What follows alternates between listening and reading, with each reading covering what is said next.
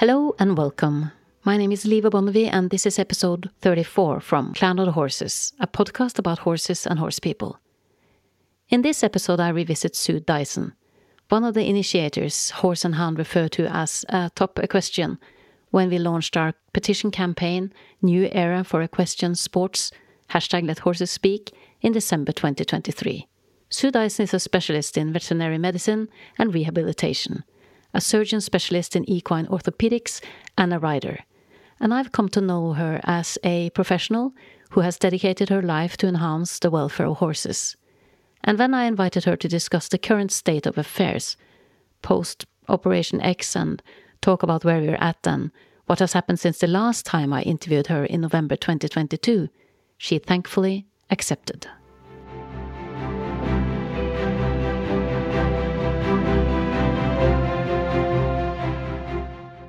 Okay, Sue. So it's time to have a talk about the state of the affairs, I think. Because the last time we talked, uh, we had a um, an international petition going. Yep, that's right. Where the goal is to try to um, have some changes in equestrian sports. And we we started to focus on dressage. Yeah, so I, my feeling is that um, the social license to ride is being challenged in many different spheres. And I think that the way that we as equestrians can help to preserve our sports is by admitting that there are some problems mm. and recognizing what some of them are and being seen to do something proactively about it, rather than burying our heads in the sand or having repeated talking shops where lots of people agree, but then nothing happens. Yeah. And it seems to me that lots of people are discussing things. And there are various letters that have been distributed by various different people to various different bodies, but not enough happens. We've seen that spurs have become optional for the use in Grand Prix dressage, but there's been uh, a deferred case about the control of the tightness of nosebands. Why was there a decision made about spurs now? Why do we have to wait for a year For, for anything to change about nosebands? That doesn't make any sense. The, the F E I refused to do anything about double bridles, saying there's no scientific evidence to suggest that the use of double bits in a horse's mouth is a problem, despite there being some evidence, yet they chose to make spurs optional, for which we have no scientific evidence. We know that occasionally horses have spur marks on their sides, but that doesn't equate with scientific evidence, which they're saying has to come for a change with respect to bits. So there seems to be double standards and, to me, not enough being done.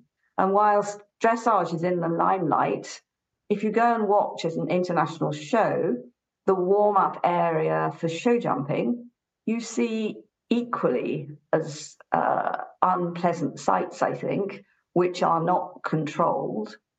And so I, I feel that there is a problem.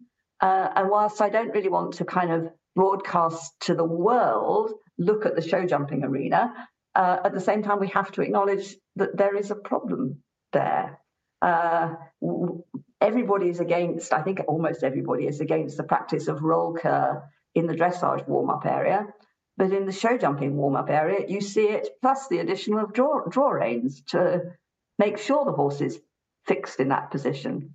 And then the riders warm up over the jumps with draw reins, which seems uh, unnecessary mm. to me. So I think there are so many areas that we could identify where we could be seen to be doing something better, and we need to be seen to be doing something better. And there's been some prime examples like the Helgstrand case, Mm. where Denmark has really been the kind of um, the fall guy, when we know these things are going on in other countries as well. But I think that is one of the, the good thing about Operation X, the secrets of the horse billionaire Helgstrand, is that a lot of people do recognize that. But it's, it's just not one rotten apple here. It's yeah. it's uh, it's more. We talk a lot about it in Norway as being um, a system. Yeah, that's something is rotten with the system. Yeah, yeah, yeah, yeah. And how to best address it, you know, when we have, uh, yeah, when we are where we are at the moment. Yes, I mean, I, I think uh, if if you just stick with with dressage, I think that we are in a situation when the judges are rewarding performances that by the rules or by the guidelines to the judges are incorrect. And therefore, it, this is encouraging riders to ride in this way. So, for example, with the heads behind the vertical, um, because that's not penalized sufficiently to make a difference to the outcome. So if a horse can win with its head behind the vertical throughout the test and also opening its mouth repeatedly with separation of the teeth and constantly swishing its tail, what incentive is there for riders and trainers to alter the way in which they're producing horses? There doesn't seem to be an incentive. Um, in fact, on the contrary, that is being rewarded. So if that's rewarded, that's what people are going to continue to do. And that backs up to the whole breeding industry in terms of the type of horse that we are producing in order to be successful in upper level competition. And also on what level and what age in the horse were you allowed to compete at Grand Prix level? Because now the horse can be eight. Yes. Yeah. And what is, you know, what do we gain from having an eight-year-old horse in the arena competing at that level? Well, I, I don't think personally you do, except that it's kind of uh, feeding the industry from a financial point of view, um, which always comes into play. But for example, I was at a clinic given by Ingrid Klimke yesterday, and I think that she trains in a rather different way, and she encourages horses to stretch. She encourages horses to live a more normal life. And, and she says, I wouldn't expect to be doing Grand Prix movements until nine. Um, and I don't expect the horse to be going out and successfully um, winning at that level until it's more established than that. And it takes that time in order to develop the horse's musculoskeletal system to be strong enough to withstand the movements required at Grand Prix. And that you have to develop the horse's musculoskeletal system in an appropriate way. So for her, that means lots of stretching. And she does it, she, she this is her mantra, the horse must be stretched. It must learn to relax. Uh, you, ha you have to eliminate tension. Um, and with, if you talk about tension, uh, you want some of that kind of energy and power in the horse. But when it crosses the line to be intense, I think it's difficult sometimes for people to see the difference. Yes, between, you know, having the impulsion and, and being really tense in the body. And uh, when you look at some of the scores that we see on international dressage today, uh, they seem to kind of not follow the rules that are actually there, but having a different interpretation. As, and like you say, with basic faults, they tend to look the other way and say, well, it doesn't really matter. I mean, it's it's okay. And you still get a high score. It's something is really strange, isn't it? Yes, I, I think it's because everybody, or many people, have fallen in love with the big, moving, extravagant horses that look really exciting. And dressage should be exciting, but it should also be harmonious. And I think that's what is so often missing, is the harmony and, and appreciating how the horse should move correctly, and it has to be able to move properly through its back. It has to be able to flex properly at the lumbosacral joint to properly engage the hind limbs. And we see these horses in a rather fixed position with their lumbosacral region in slight extension, which is incorrect. Uh, but I think that if you just look at the superficial picture, the horse is flamboyant in front. It does step under from behind, but it's doing so in this rather animated, almost too up and down movement and not forward enough.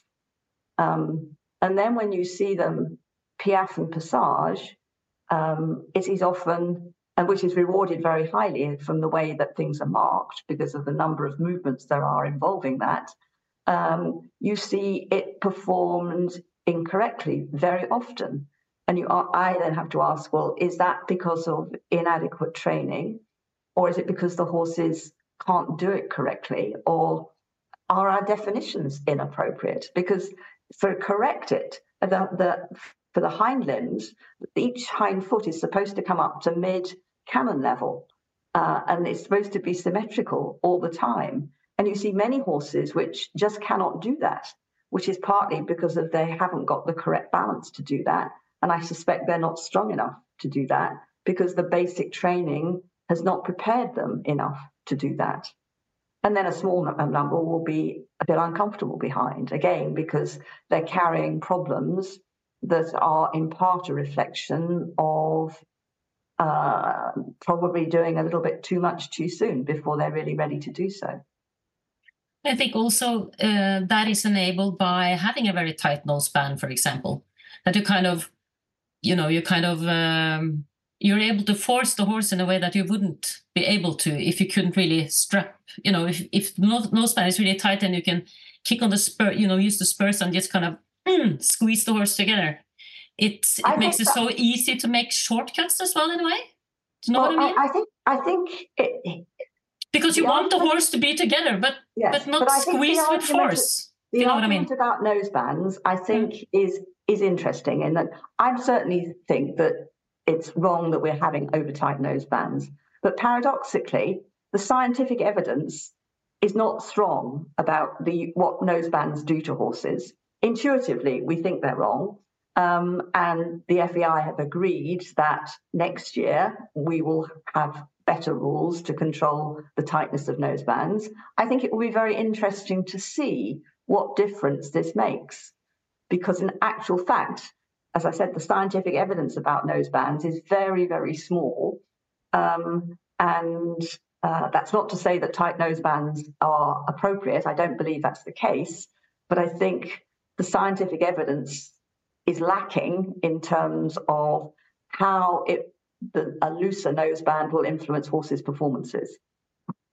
But it does have something to say when it comes to the training of the horse. So then it depends on what do you really measure on those, you know, when you do those surveys.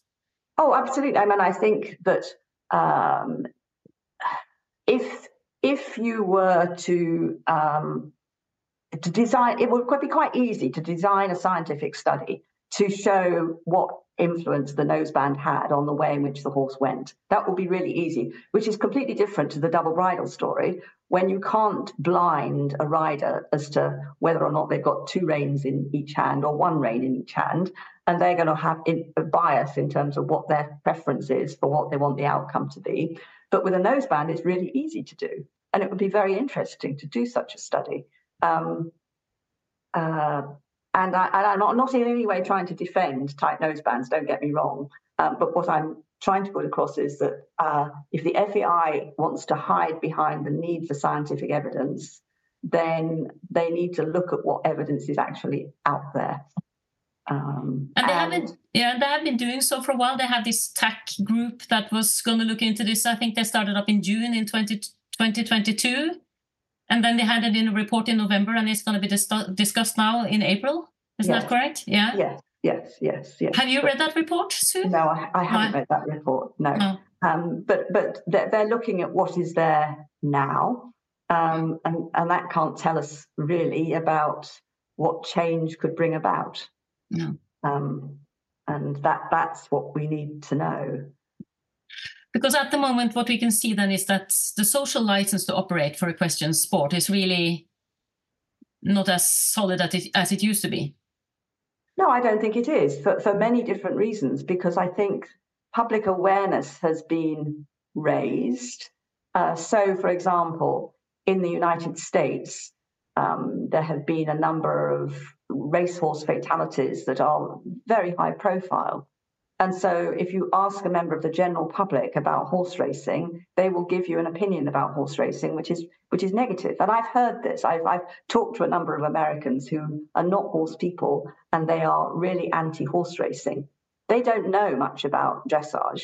Uh, and it's actually within the horse industry itself that there's more internal criticism, I think, about what's going on in equestrian sports, um, because you there is a fairly large and vociferous group of people who are not directly involved in equestrian sports but are riders, who say we shouldn't put a bit in a horse's mouth, we shouldn't put nosebands on at all, we shouldn't put shoes on the horse, we shouldn't jump the horse.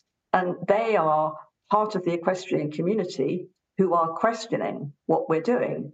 And we need to convince those people that what we're doing is acceptable, as well as convincing the general public that what we're doing is acceptable.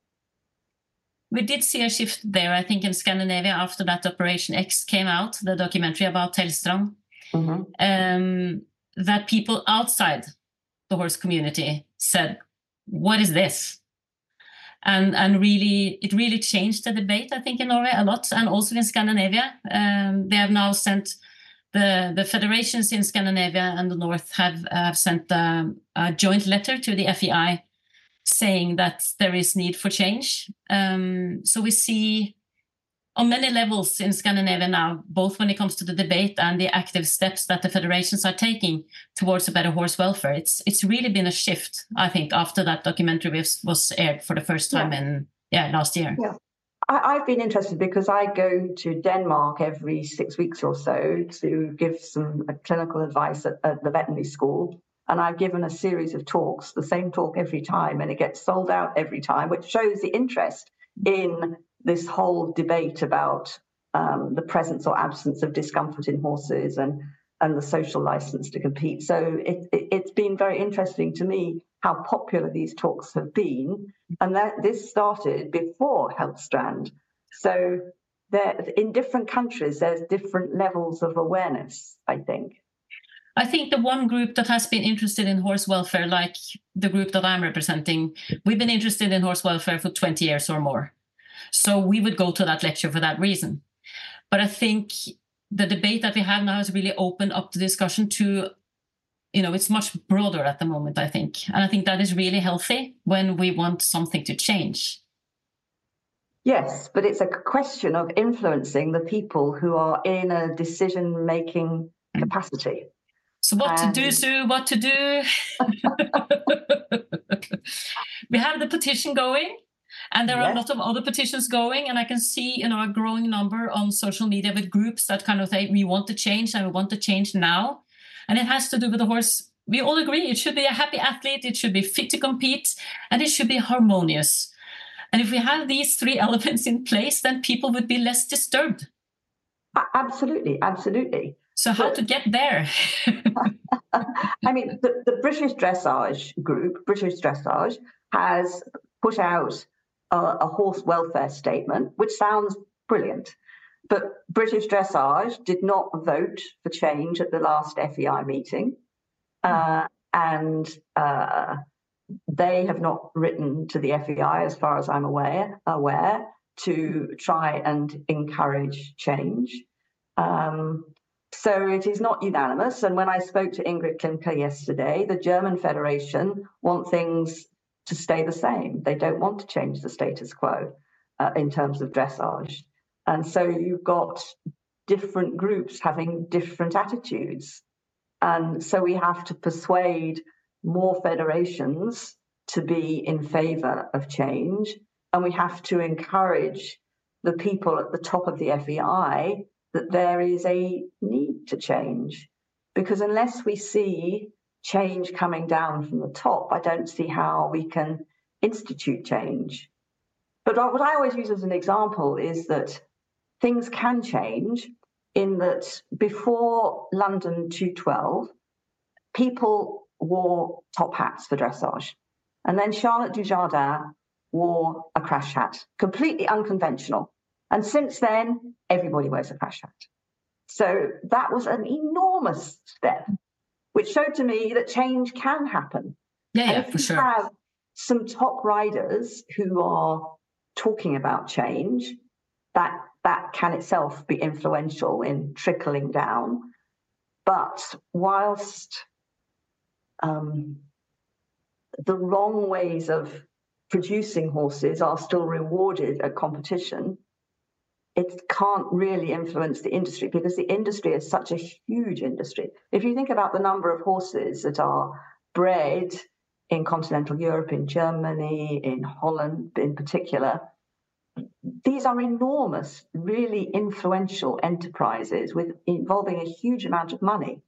So for them to be able to produce horses for young horse sales and for young horse competition classes as a showcase for sales of those horses, that is having an enormous influence.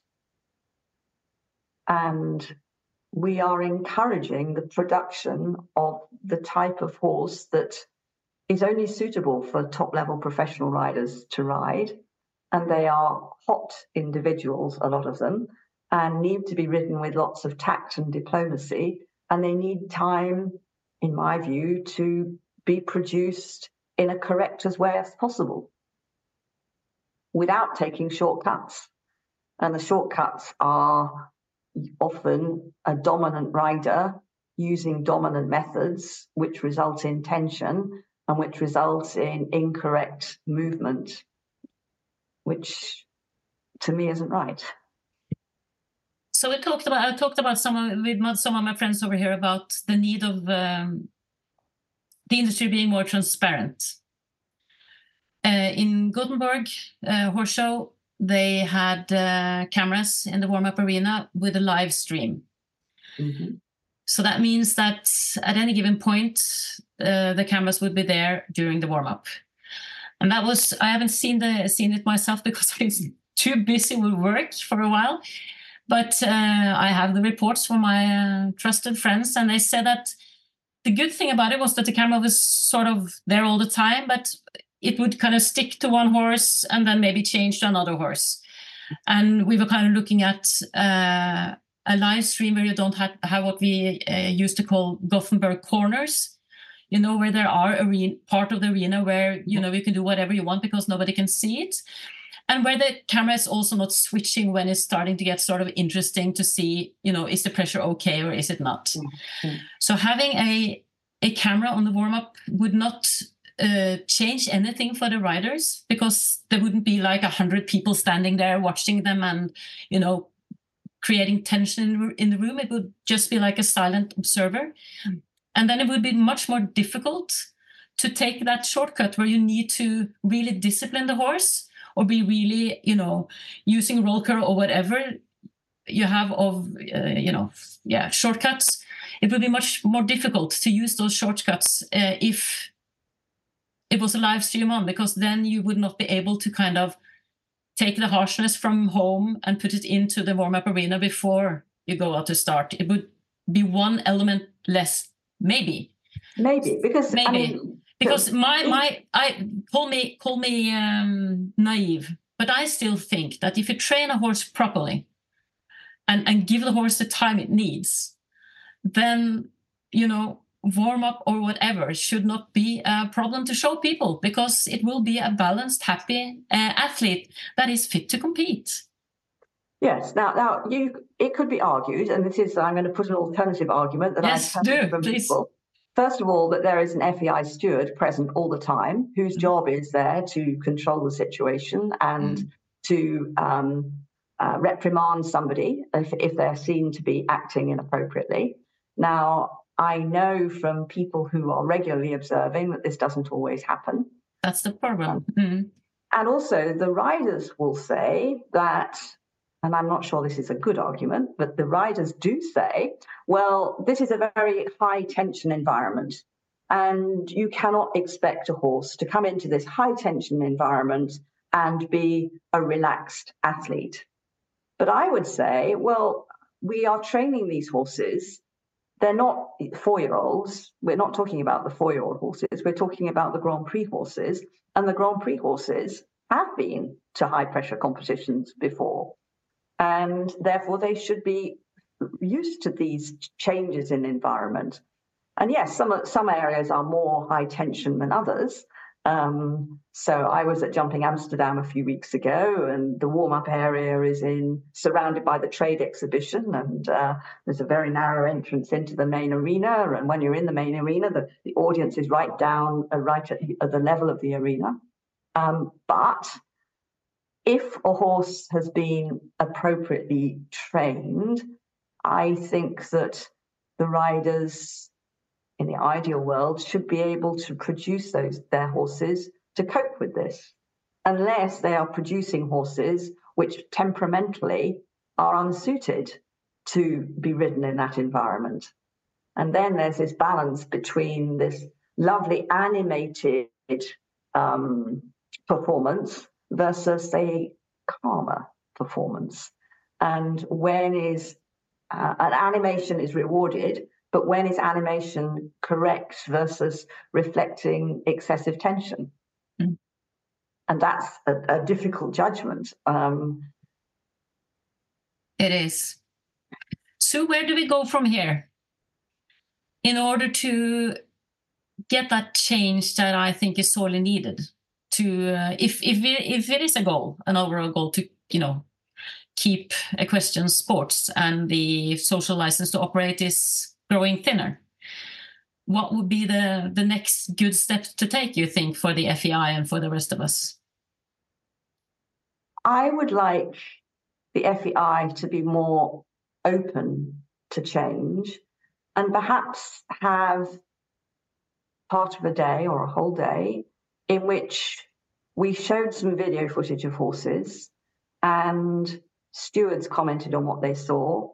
Some experts commented on what they saw. Some judges commented on what they saw. And then we had a well-chaired uh, debate about what is actually happening and how, what problems we're seeing there and how could we address those problems. Because I think it's no good just having a talking shop when we talk in principles. We need to be looking at specific examples. And we're not trying to pull out any particular individual riders, I don't think. Um, for example, uh, Lottie Fry has had a lot of bad press recently because she won at Jumping Amsterdam and everybody was critical about the way the horse went.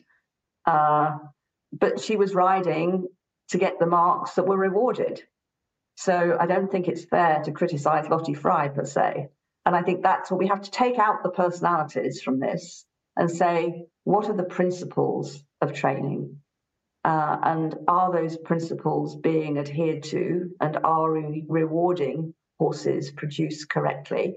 And let's see some examples of what's good and what's not so good and compare them and discuss them openly and transparently. Thank you ever so much for this talk, Sue. It's going to be interesting to see how this uh, unfolds, I think. Yes, I, I have no idea what's going to happen. Uh, no. But I think we need... Change is needed. Yes. That is really clear, I think. And um, and um, I just, I think two days ago I read, uh, I think it was on Science Direct, where it, where it says one of the conclusions was urgent need to address animal welfare and enhance solution in dressage sport. And then they had looked at ridden elite dressage horses between warm-up and competition. Uh, and I... For some reason, I a picture that comes to mind is um, it was I think it was a British documentary called uh, Pedigree Dogs Exposed. It it's been a few years since it aired the first time, and what I remember very clearly from that documentary is that moment where you have that small dog with a lot of fluffy fur. And, and all the people standing around, he was best in show or, or best in his breed or whatever. And they had to put in on this, you know, when you go camping and you want to keep the food cold. Yes. This element that was, you know, icy element. And he had yeah. to sit on that because if he didn't, he got overheated. And what I remember was, you know, the, the, the people standing going, wow, you know, he's just, oh, brilliant, perfect, beautiful. I'm thinking... Sometimes I think that's the problem in the horse industry, that when you are really sucked into it and you've seen it a lot, then that starts to become normal. Absolutely. I mean, we've normalized so, yeah. so much within the and, and with world. You know, with an, with with conflict behavior with horses. I remember really good when Hel Helgstrand uh, rode Blue Horse Matinee in the World Equestrian Game in, Games in two thousand six. Her tail was going like this. And I counted the, t the amount of time where the tail was moving like this, and it's three hundred times during that, yeah. you know, yeah. program. Yes. Yeah, yeah. And I'm thinking, and that's one of the reasons why I think Operation X is interesting, because I, I think that all the horses in the international dressage arena, they're all telling us a story. And sometimes it can be the story of the day. So when Lottie Fry rode Everdale, um, maybe they had a bad day, because I've seen them doing very well also. But it, it is really important, I think, that the judges judge what they see in the moment and not what they saw two years ago with the same horse or the same rider. Absolutely. I mean, I, I watched at a different level. I watched one thousand one hundred dressage tests at, at eventing level, uh, low-level British eventing. And I can remember one day when the judge got out of the car and she said to me, "Sue, wasn't that a wonderful test? The head was in front of the vertical all the time." And I thought to myself, that's not what I've just seen. And I went home and I downloaded my photographs, and no, the horse's head was behind the vertical all the time. So yes, it had been the best test in that section. I have no doubt about that. But what the judge saw was not what was in front of her. She had seen a smooth, harmonious test, but she commented specifically that the head was not behind the vertical, and it was all the time. This now, is... mm. we, we, we, we shouldn't just be beating up dressage judges. They've got a lot, lot, a lot to look at, I think. Yes, um, for sure. So we need to help them. And maybe we need to have a different judge at Grand Prix level, a judge that is specifically looking at harmony, yeah, and using specific criteria to judge harmony. So the absence of tail swishing, the absence of mouth opening, for example. I think that would be a very... a huge step in the right direction, you know, because I also think that I I, I, see, I see a lot of people think that the judges are the problem, but I think it is really a systematic, like the system is the problem. It has to do with, with um, how we arrange it and how we move the judges around. And I think also because I think extravagant movements, that's good television. I mean, I work as a film producer. It is good television. If you don't know much about horses, it's good television. So if I were a sponsor, I would have more of the things that got me more eyeballs, people yeah. watching, yeah. you know. So so the money is uh, deciding what we like to look at, and what we like to look at decide which judges are going to go and judge the different competitions. Because if you judge what sells, then you are better off going to the next one than if you say, this is not the classical principles, I don't agree with this. Yeah. So to me, I think judges are part of the solution. I see so many traces online where judges now are really discussing how can we do our part to improve it. Mm. So, so there are so many good peoples and so many good energies and people really trying to change the system from the outside and the inside. So like you say, it's, it is all over the place. We just have to agree on where to start now yeah. and take yeah. some really solid step towards a solid solution that will make horses fit to compete and happy athletes. Because if yeah. we can't make them fit to compete and happy athlete, we should not compete with them. Yes, but I, I, I think we can do. I, I, I too. Really Me too. We can do. Yeah, yeah. Because Me too. The work we did, looking at, for example, Grand Prix horses competing at World Cup qualifiers and finals, when we applied the ridden horse pain ethogram, the median score, that's the most frequent score, was only two out of twenty-four, which shows that those horses were, the vast majority were comfortable and competing happily and um, in harmony. And I think that's it. That, to me, that's also a really important issue, because once you raise your voice and, and question something, people go, oh, you're against, you know, equestrian sports and you want to ban everything. I was like, no, that's not my issue. But I want the horse to be fit to compete, and I'm fit to compete, and I want the horse to be an happy athlete. And we all claim to want the same thing, so it shouldn't be that hard. I spent a day with Peder Fredricson, the Swedish um, yeah. show jumper. Um, I had an interview with him in Sweden, I think it was two years ago. Um, and instead of just meeting him off the grid somewhere and having the interview, I said, I want to spend a day. So I spent the day with the horses in the stable with his grooms and watched every step of the way. I spent time with him during the warm-up and saw how does he do it. And I spent time with him in the arena where I saw what the audience see, the horse and the rider. And I have to say, from what I saw there, there is no welfare issues and no questions about anything. The horse is happy. He knows his job. He is really fit to do the job. And he knows that he can trust Peder. He knows I'm going to be taken care of. He can, he can trust the grooms. He will be taken yeah. care of. And if you compete on that level that way, go ahead. You know, it's, it's, why not? It's, I think it's really, it was wonderful to see. It was a harmonious rider and horse. And you can see the eyes of the horse. I have a, you know, a snapshot of it. They're warm, they're open, they are relaxed. So no question about it. you know, equestrian sport at top level can be perfect, but it can also Absolutely. be horrible. Absolutely. I mean, and, I think the, the irony is that actually at the top level, there is less abuse of the horse than there is at the grassroots level. If do, you you think that's grass- the, do you think Absolutely. that is the case? Absolutely. That's interesting. And, and that's, because, that's because at the lower levels, there's a far, far higher proportion of horses that are being used despite the fact that they are uncomfortable. Yeah. And that the abuse comes from using uncomfortable horses rather than the way necessarily they're being trained. Whereas at the upper levels, we're seeing a much sounder group of horses, but they are in some instances being trained inappropriately, which is resulting in things that we would rather not see. And also sometimes ridden in a way that I think it's it's really bad, that that's going to be like the role model for younger riders. Oh, absolutely, absolutely. And we also have to ask, what is the wastage rate of horses that are produced from a young age? In terms of, we're breeding thousands of horses. How many fall by the wayside because of the way they're being trained? What proportion actually ever make it through to upper levels? Now, you're going to have some horses who inherently don't have the natural athleticism or don't have the temperament to be trained appropriately. But I do think we're probably losing a percentage of potentially good horses because of the way they're being produced, produced too quickly uh, and overproduced for what they're ready to do. So it's uh, still a job to do, Sue. Yeah. But I'm thinking, Sue, this, to me, this is part one. You know, kind of warming up, having this talk with you. Um, and really, thank you. Uh, thank you ever so much for the ethogram that you made. I found it really helpful because... Uh, because it is so difficult sometimes to know what to look for, and and when I look at your ethogram, I think it's kind of it's kind of uh, helping people to to develop and train their own eye, like the person you talked about who said, you know, it was in front of the vertical, but indeed it wasn't.